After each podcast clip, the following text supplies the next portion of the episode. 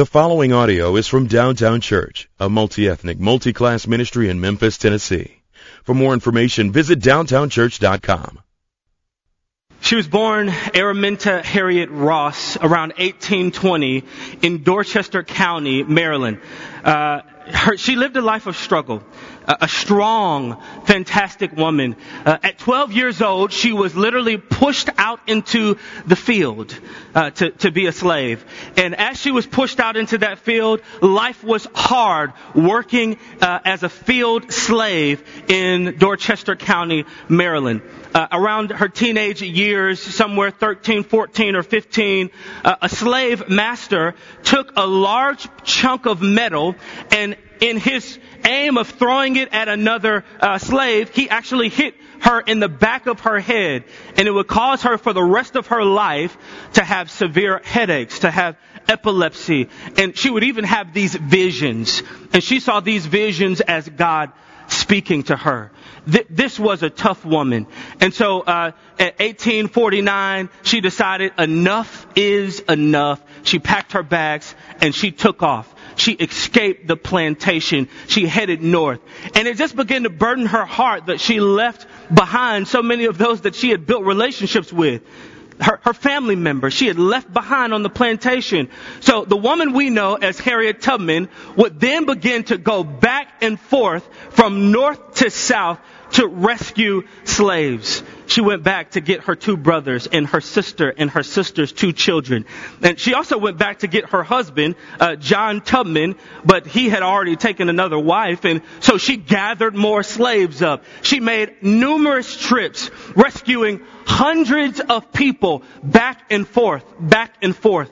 Uh, the story goes that there was one time where she was in the woods and uh, a couple of the slaves were getting nervous because they thought that they would get caught by the slave master. And so she pulled out this old rusty gun and she encouraged them to press forward and let them know that they were not going to stop. She gave marching orders. History tells us that uh, Harriet Tubman was not just involved in, in freeing slaves on the Underground Railroad, but Harriet Tubman also was involved in the women's the fight for suffrage, women's suffrage. Uh, she was involved with Susan B. Jordan, uh, and she fought for the right for women to have the ability uh, to, to, to vote. Uh, she also was a part of helping the Union soldiers learn how to attack the Confederate soldiers the best way because she knew the woods. She knew the landscape. Here is a black woman in the 19th century giving marching orders.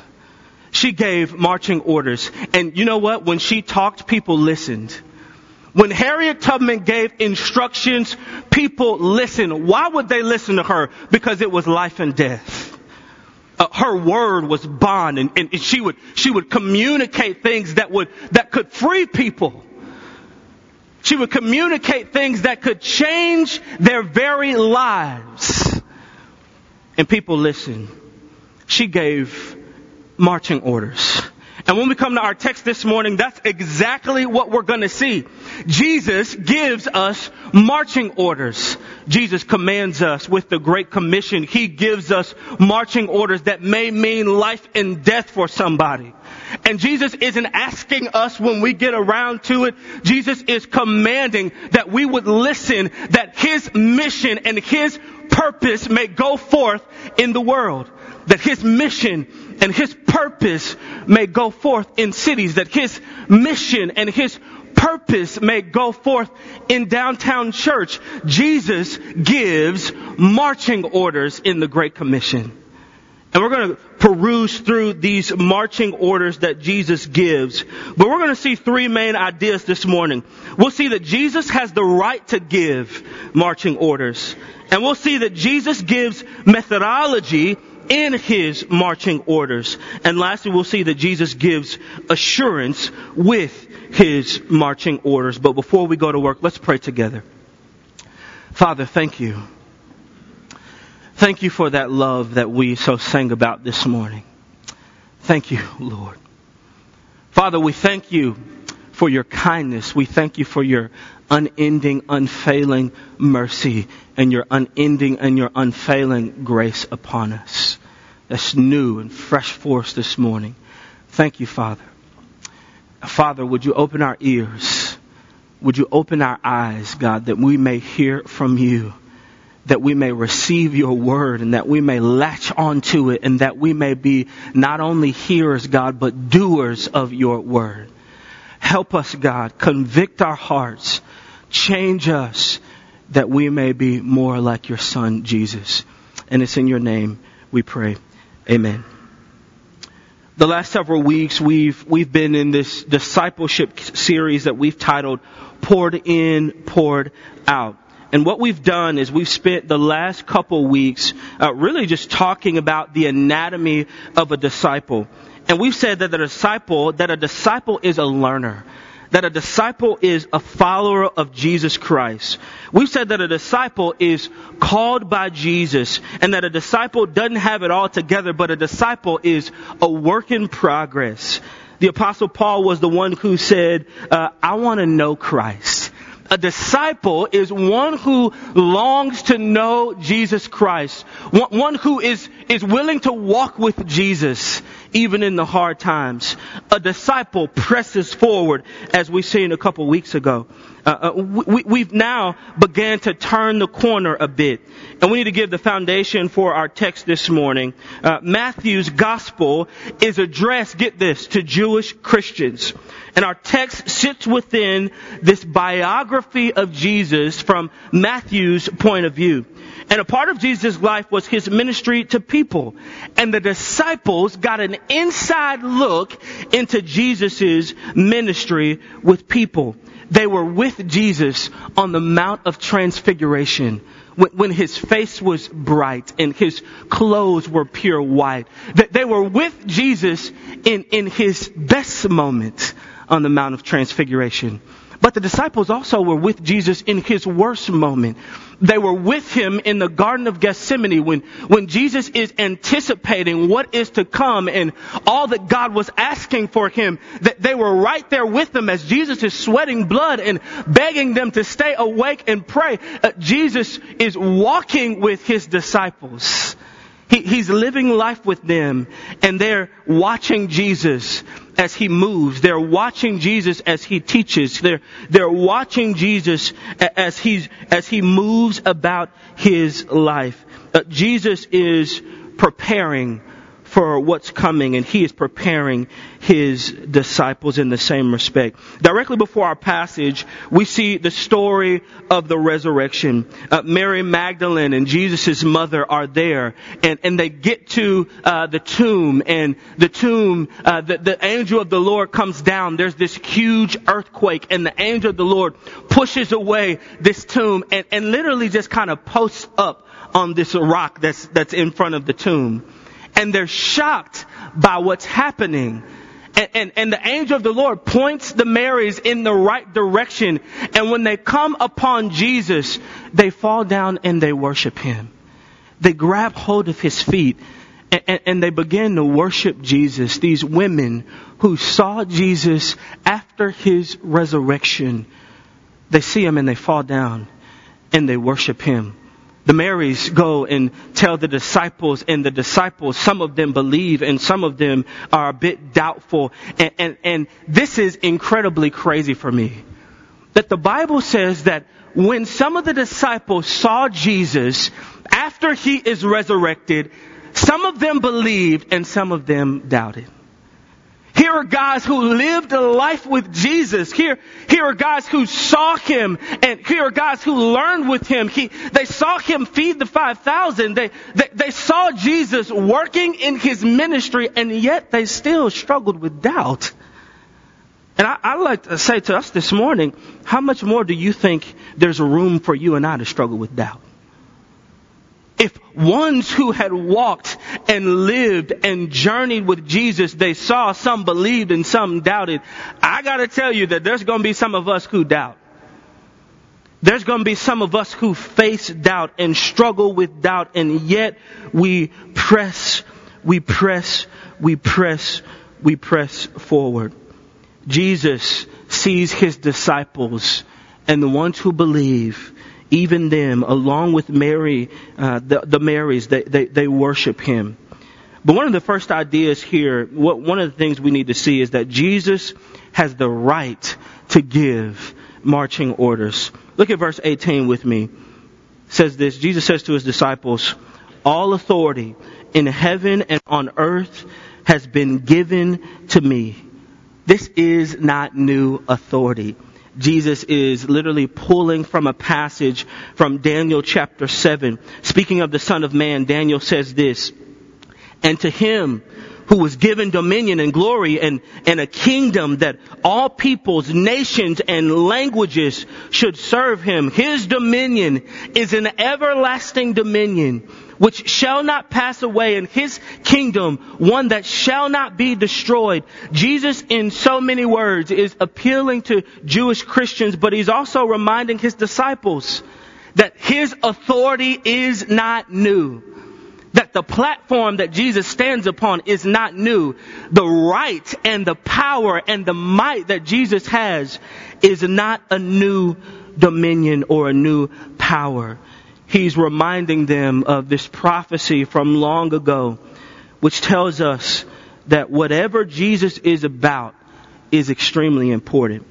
The disciples are familiar. They're extremely familiar with Jesus' authority, but they need to be reminded that they were there when, when Jesus fed the 5,000. They were there when Jesus made the lame walk. They were there when Jesus gave sight to the blind. Uh, they were there when, when Lazarus uh, woke up from the dead, from the word of Jesus. Uh, they were there.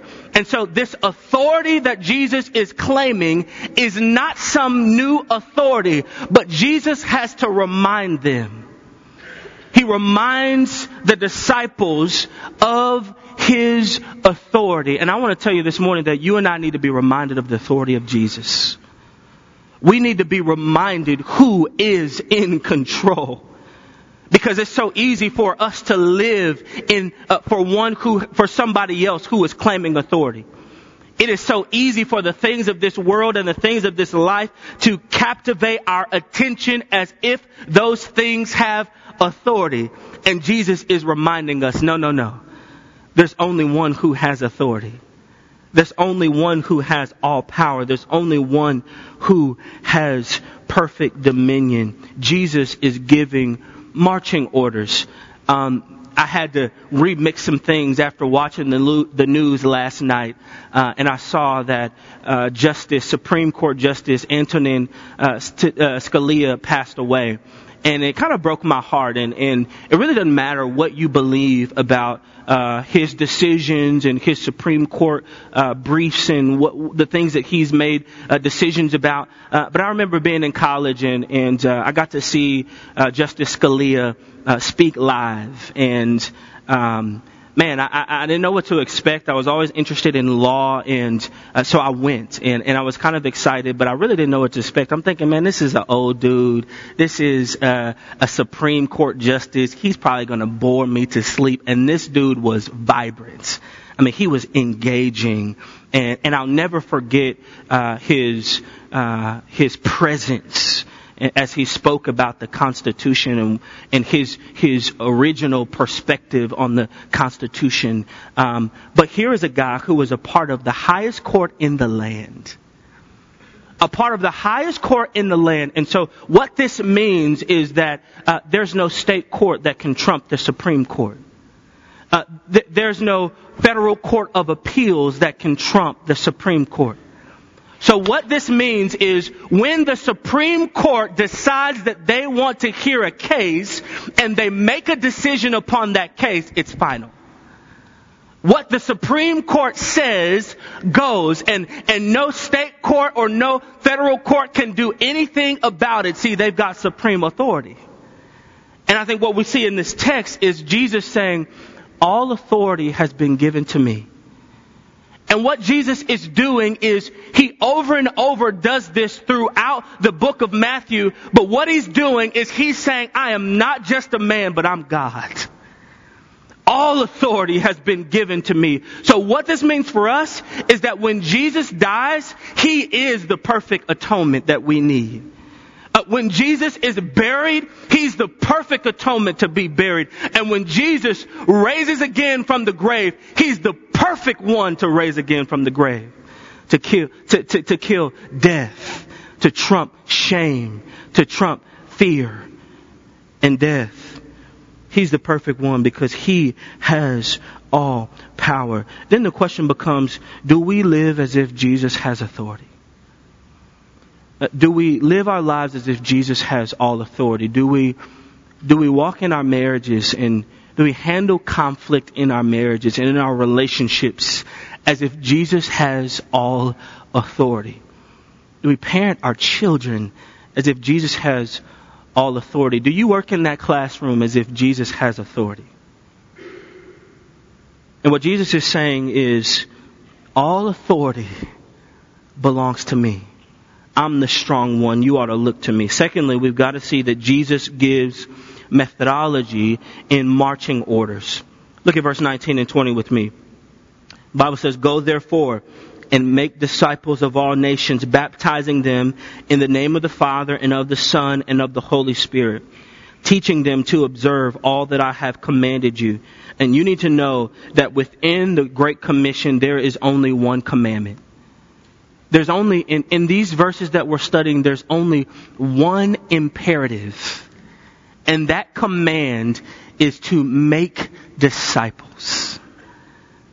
And I love this because here Jesus is giving us the, the, the, marching orders, but he's also laying out a plan. He, he's laying out the plan on, on how we are to do these things. And the perfect example is Jesus' very own life. He, he grabbed hold of these 12 ragtag dudes and he said, you know what? Follow me. Do as I do. Live as I live. And he also had this inner circle of Peter, James, and John. And he said to them, follow me. Do as I do. Live as I live. And he pulled them along in the faith. And here Jesus is modeling before us in all of the gospels what making disciples look, looks like. And Jesus tells his disciples, and this is extremely important because here is a guy who's about to ascend to the right hand of his father and he is giving them his last words. So imagine uh, one uh, who is on death row and you can say, yeah, this breaks down, but imagine one who is on death row. And, and he's about to get his last meal. And he orders a steak or he orders a hamburger. He's been on death row for decades and, and all of a sudden they ask him, do you have any final words? Don't you, don't you think folks will listen to see what he says? And here is Jesus. He has been walking and talking with his disciples. He's been doing ministry before them that they may listen and that they may hear and, and latch on to this methodology that he's been giving them. And he's giving them his last words before he ascends into heaven. And he says, not only do I have all authority, not only do I have the right to give you these instructions, but here's what I'm going to tell you. Make disciples. And what you and I can see this as is this is Jesus' plan. This is Jesus' blueprint. This is Jesus' plan for moving forth the mission and the move of God that people may come to saving faith in Jesus and that you and I may be a part of that. That we may initiate toward others and that we may be a part of seeing their eyes open and that God would use us in that way that we might not leave them just like that. But what Jesus is saying is, I want to see you be a part of their conversion, but also walking them and learning with them and pulling them along in the faith. He's saying, I want you to make some disciples. And hear me when I say, this command, make disciples, takes work. This is not something that just happens. Disciples are not born, but they are made. And Jesus is calling his disciples to be a part of this process that he has literally just taken them through. And what he is saying when he commands them to make disciples, Jesus is saying, I'm not asking you, I'm not telling you when you get around to it, when you have room in your schedule. I'm telling you, I command you to make disciples of Jesus Christ. And what Jesus is saying is this is how the church will grow. This is how the mission will move forward. This is how the move of God will take hold of cities. It's through multiplication through you and I. And the reason you and I know about Jesus, the reason that we're even here this morning is because the disciples of Jesus were obedient to take the Great Commission and to latch on to it and to multiply what God had given them into others. And we need to be challenged with this. That all that we've been poured into would not stop with us. But that it would move forward and that we would give it away to others and give it away to others. That the gospel message may be multiplied in others and that we may pull them along as messy as it may be, as hard as it may be, that we may pull them along in the faith says make disciples of Jesus Christ. How are we to make disciples? Uh, we are to make disciples as we go, as we go on our regular lives. Jesus says, as you are going, I command you to make disciples. How are we to make disciples? We are to make disciples by baptizing. And you need to know that baptism in antiquity was extremely important because baptism was this declaration of what had happened. Whether it was what had happened in your family or what had happened to you personally, baptism was this declaration to the masses that something has happened to me. And Jesus says this is a part of how you make uh, disciples how are we to make disciples? To make disciples of Jesus, it is to initiate or to instruct in the teachings of, of Jesus. So we actually need to teach some things. What are we to teach? The question becomes, we are to teach everything that He has commanded us. We're to teach the book. We're to teach the Word of God. And how can we teach the Word of God if we have not hidden the Word of God in our hearts? And this is what Jesus is saying. That you and I may be convicted, that you and I may latch on to this truth, that we may run to the scriptures and that we may soak it in and give it away to others.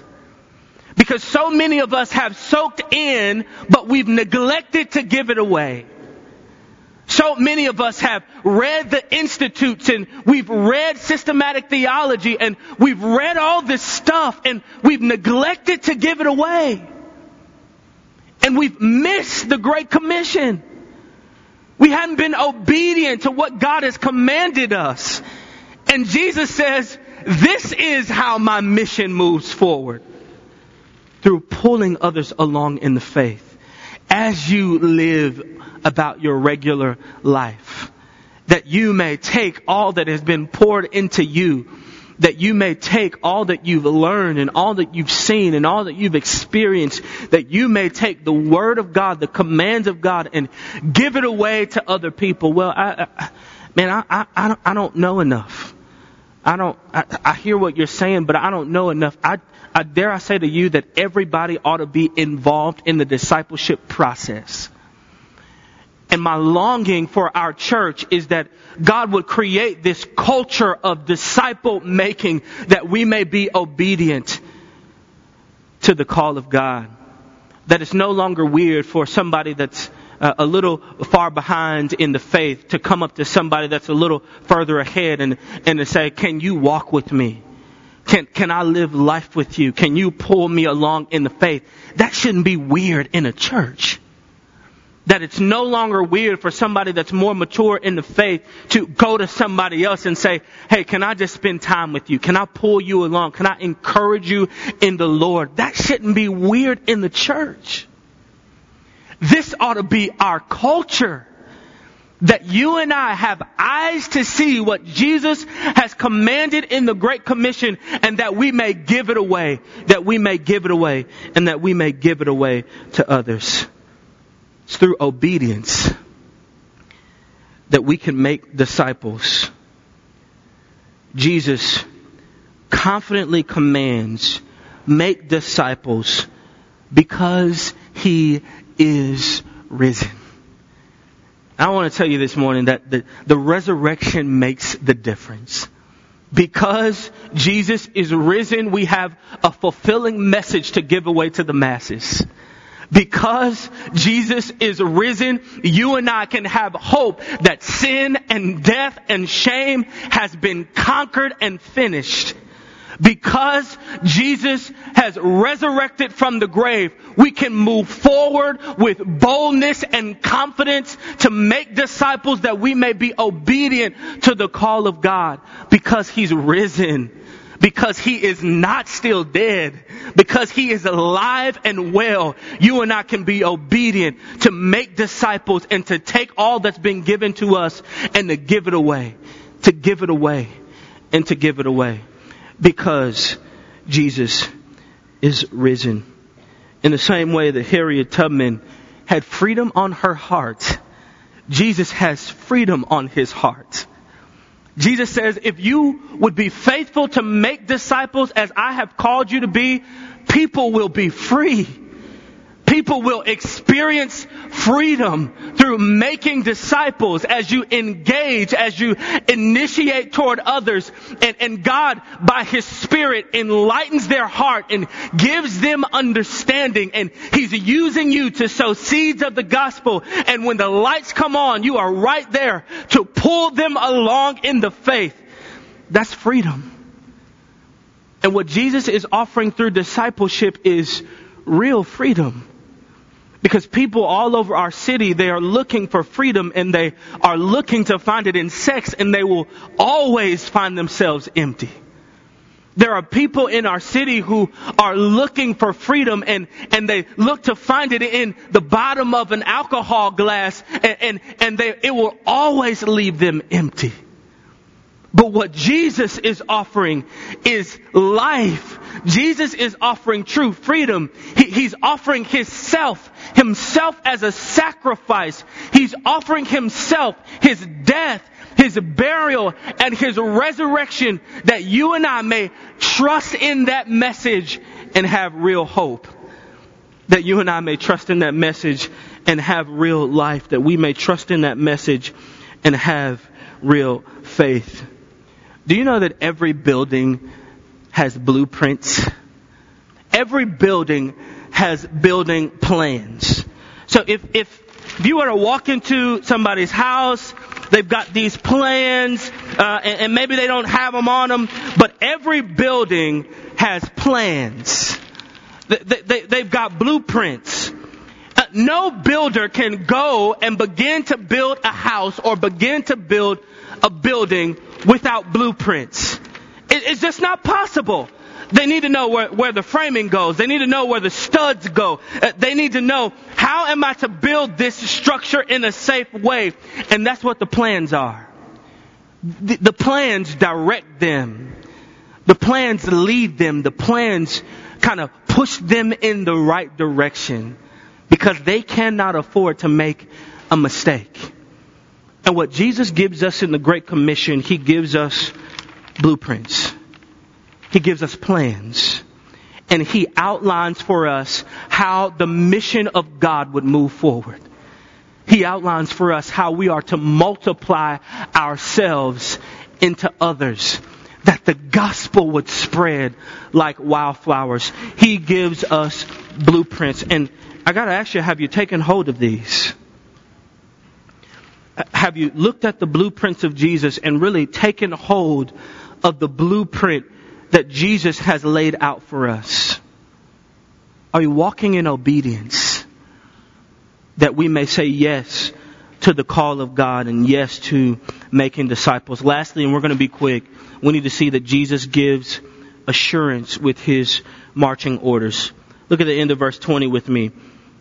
Jesus says, Behold, I am with you always to the end of the age. Behold, I am with you always to the end of the age. Here we see Jesus affirming the disciples, letting them know that they will never be alone. Being faithful to discipleship is hard.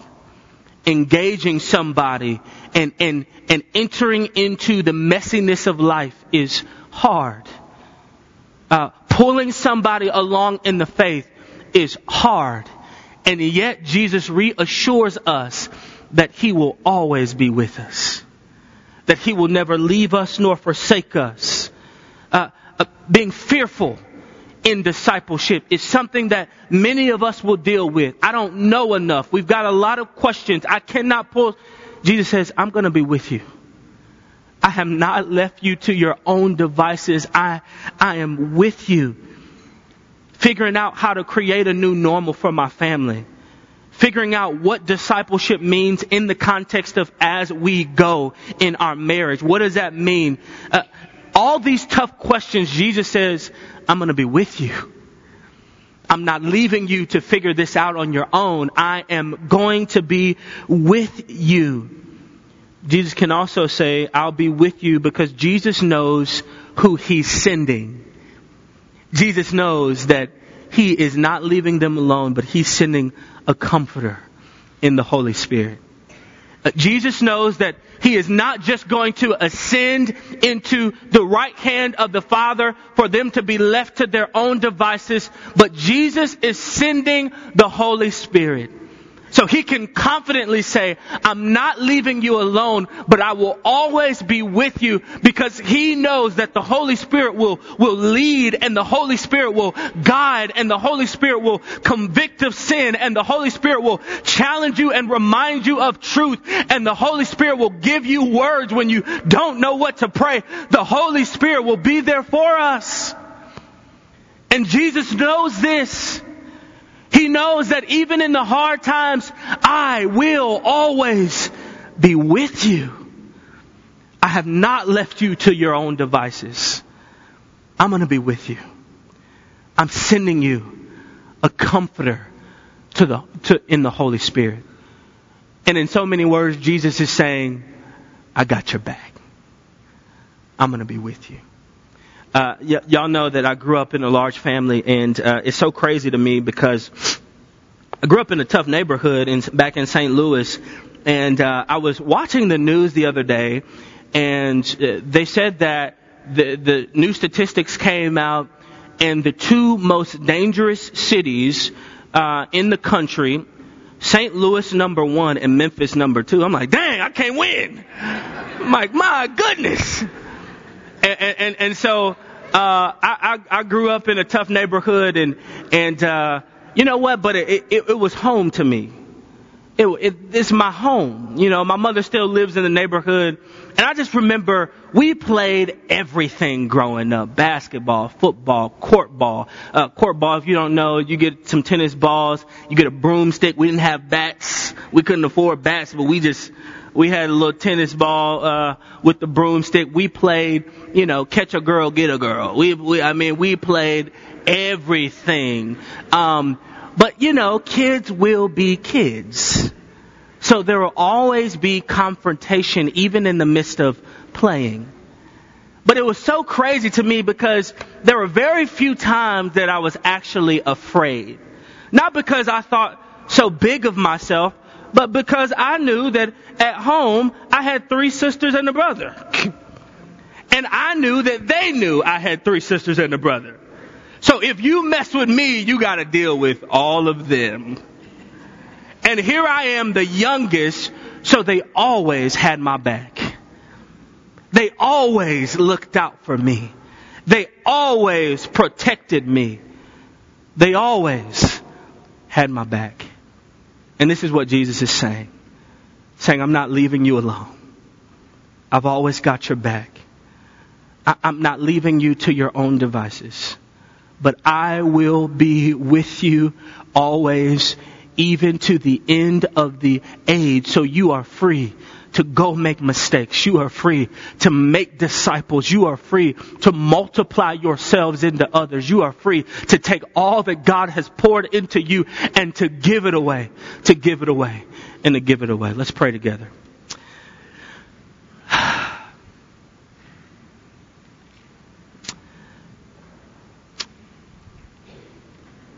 Father,